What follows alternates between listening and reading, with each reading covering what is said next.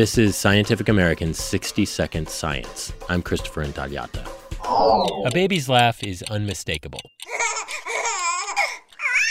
But aside from its squealing, high pitched quality, there's another factor that sets a baby's laugh apart from ours. Babies laugh on the exhale and the inhale, whereas adult humans tend to laugh predominantly on the exhale. So the classic kind of ha, ha, ha. Disa Sauter, a psychologist who studies emotions at the University of Amsterdam.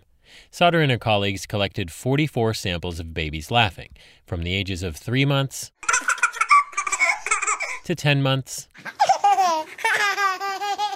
all the way up to 18 months. They played the samples for about 100 untrained volunteers and asked them to deconstruct the laughs. Were the babies laughing on the inhale, the exhale, or both?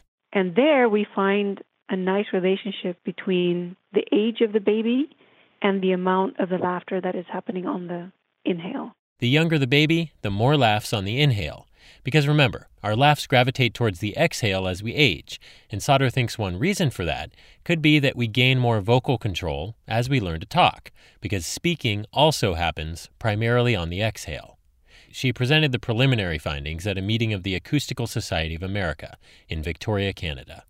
And now her team is in the process of checking the judgments of the volunteers against those of professional phoneticians.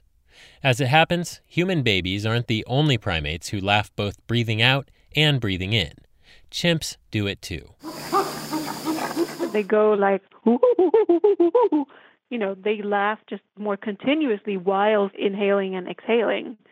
But it's, yeah, it's true. It's totally difficult to do on purpose. But Sauter, I thought, pulled off a pretty good impression. I'll take that as a compliment.